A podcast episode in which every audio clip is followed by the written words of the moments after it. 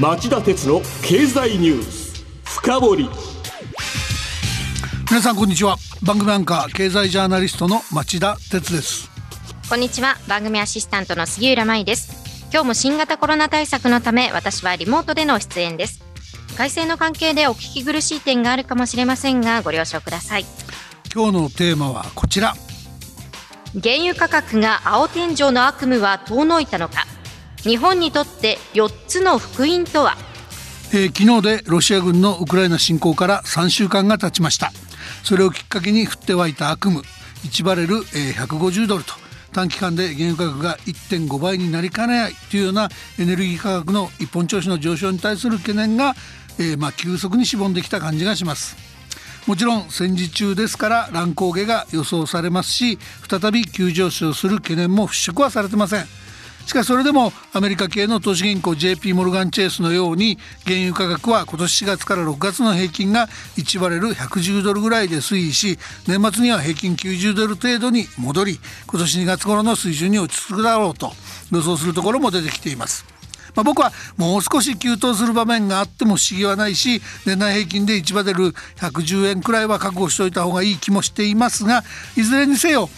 原油価格といえば家計の大口支出である電気料金はもちろんガソリン代の上昇にも直結しますしあらゆる商品の物流コストを押し上げかねませんから、まあ、先行きを気にしているリスナーの方も多いんじゃないですかね。いやそうですね私も家計を預かる立場からこれは頭の痛くなる話だなと思っていまして今から財布の紐を締めておかないといけないと警戒しています。でまあそういう人きっと多いと思います、はい、えですがそのロシア軍のウクライナ侵攻以来、まあ、この3週間余りの間に原油市場を取り巻く状況はまあ大きく行ったりか来たりした大きく変わったっていう印象を僕持っています。で、えじゃあ一体何がどう変わったのか。今日はその日本に対する4つの福音っていう副題つけましたけどそういった、えまあ変化について早めにチェックしておきたいと思いこの番組で、え取り上げてみることににしました。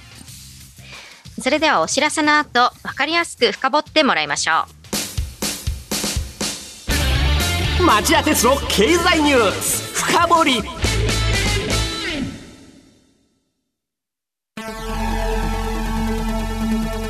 番組アンカー経済ジャーナリストの町田鉄です。アシスタントの杉浦舞です。金曜日午後4時からは1週間の世界と日本のニュースがわかる町田鉄の経済ニュースカウントダウン午後5時35分からは経済ニュースをとことん掘っていく町田鉄の経済ニュース深掘り。そして午後11時からはエコノミストにじっくり話をお聞きする町田鉄の経済リポート深掘り。金曜日にこの3本を聞けばあなたも経済エキスパートに早変わり。就職活動でも強い武器になりそうです。金曜日は忙しいあるいは聞き逃したという方も大丈夫。ラジコなら1週間いつでも聞くことができますまた公式ツイッター町田鉄の深堀三兄弟もぜひ検索してフォローしてください。激動する時代の中で確かな視点を持つためにも町田鉄の深堀三兄弟ぜひお聞きください。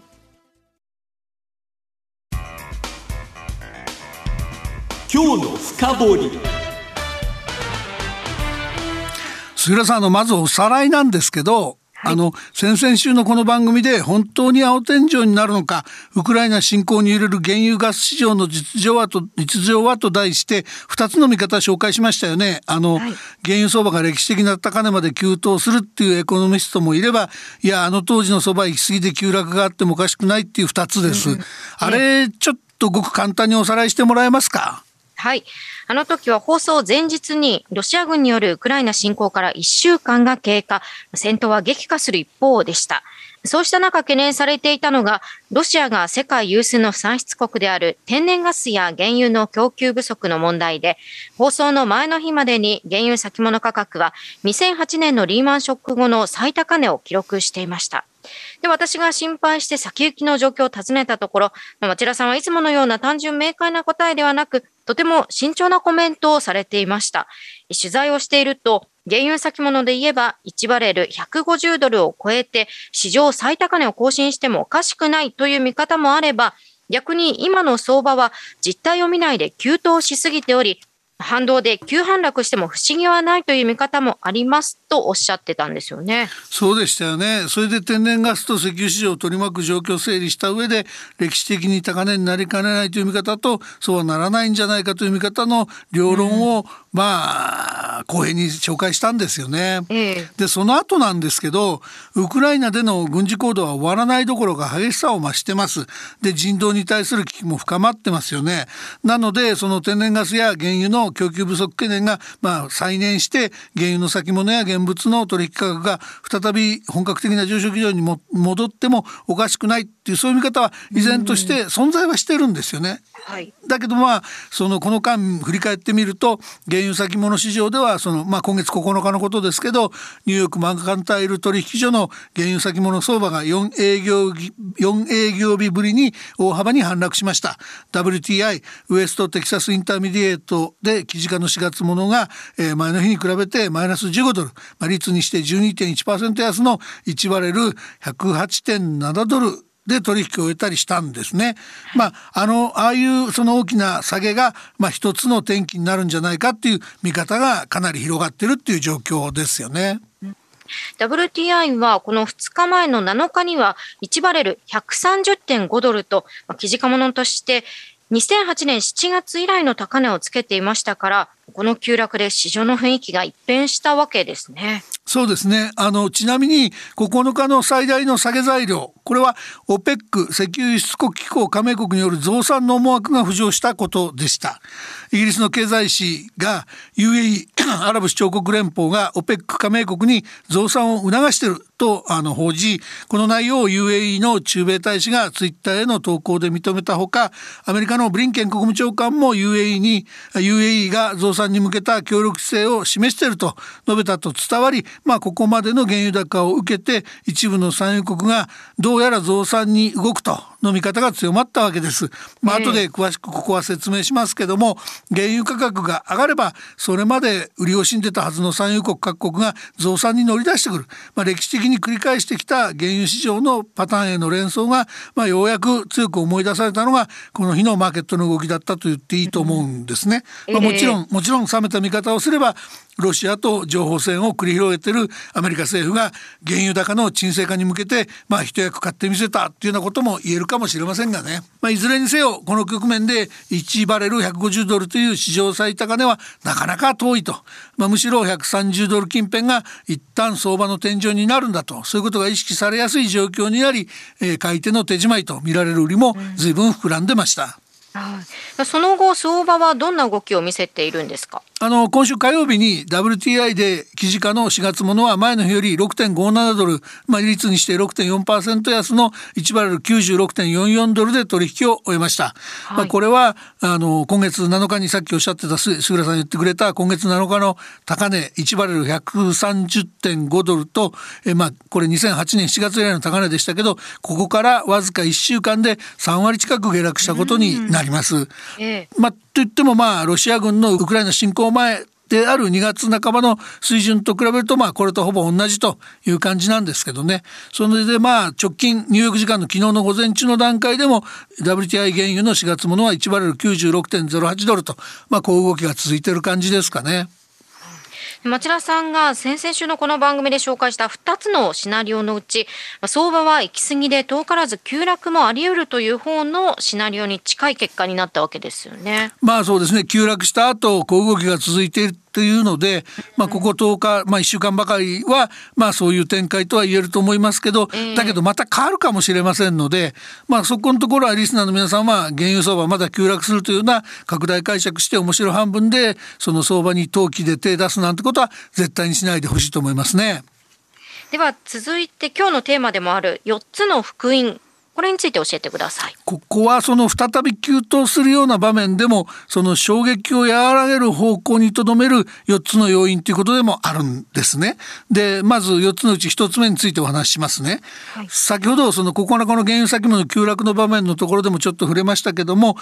原油価格が上がれば閉めていたバルブを開けたり新たな油性を開けたりして原油を供給する売り手が相次いで出てくるということがまあ改めて確認されたということが挙げられます。。このパターンの供給者としては、まあ、9日以降 UAE サウジアラビアクウェートなどの、まあ、OPEC 各国に加えてアメリカのシェールオイルこれの増産も見込まれるようになってきてます。ちなみにアメリカの EIA エネルギー情報局によると、えー日えー、今年の年末のアメリカの原油の生産は日量およそ1264万バレルとこれは 2, 2月に今年の2月に比べて100万バレル以上増える見通しで、えー、その増加分の大半がシェールオイルだっていうんですね。ちなみにですね日量100万バレルというとこれだけでロシア産の原油輸出量のほぼ2割に相当します。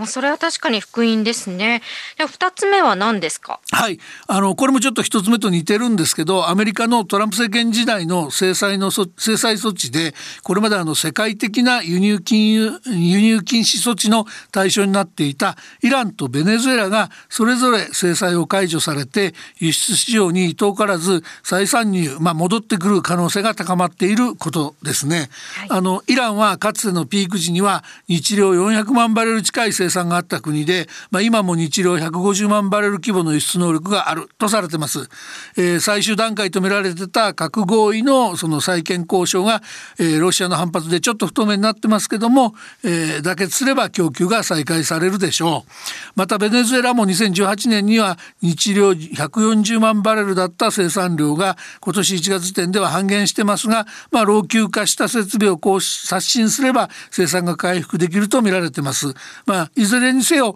まあ、この1つ目と2つ目を合わせると供給量が足りなくなるっていうような不安はもはやあまり持たなくていいっていう感じじゃないですかね。では3つ目と4つ目は何でしょうか、えー、3つ目は今年は増えるんじゃないかと見られていた、えー、世界の原油需給が一転して減少する見込みとなっていることです。そうなんですか？はい。あの原油は世界最大の原油輸入国である中国が、えー、新型コロナ期始まって以来最悪という感染拡大を食い止めるために中国各地でロックダウン都市封鎖を実施していることです。まあ結果として中国経済が停滞しエネルギーの需要が激減する可能性が取り沙汰されているわけです。それから4つ目は今回のあの原油価格急騰の引き金あのロシアが、えー、西側諸国の経済制裁に対する報復として原油や天然ガス石炭の西側への供給を絞り世界的な供給不足が起きるという懸念だがあったわけですけどもその懸念そのものが杞憂だったんじゃないかと受け止められ始めていることですよね。それはどういうことですか？あのロシア側の輸出のおよそ6割は原油や天然ガス石炭です。で西側諸国によるロシア中央銀行の外貨準備凍結措置などによってそのロシアは外貨繰りに窮してますからあの例えば木材みたいな些細な物品であれば報復措置に使うことできるかもしれませんが1日あたり2.3兆円といわれる巨額の戦費を確保していくためには原油天然ガス石炭といった稼ぎ頭の、えー、グッズの輸出は禁止できないだろうっていうんですね。以上今日の深掘りでした。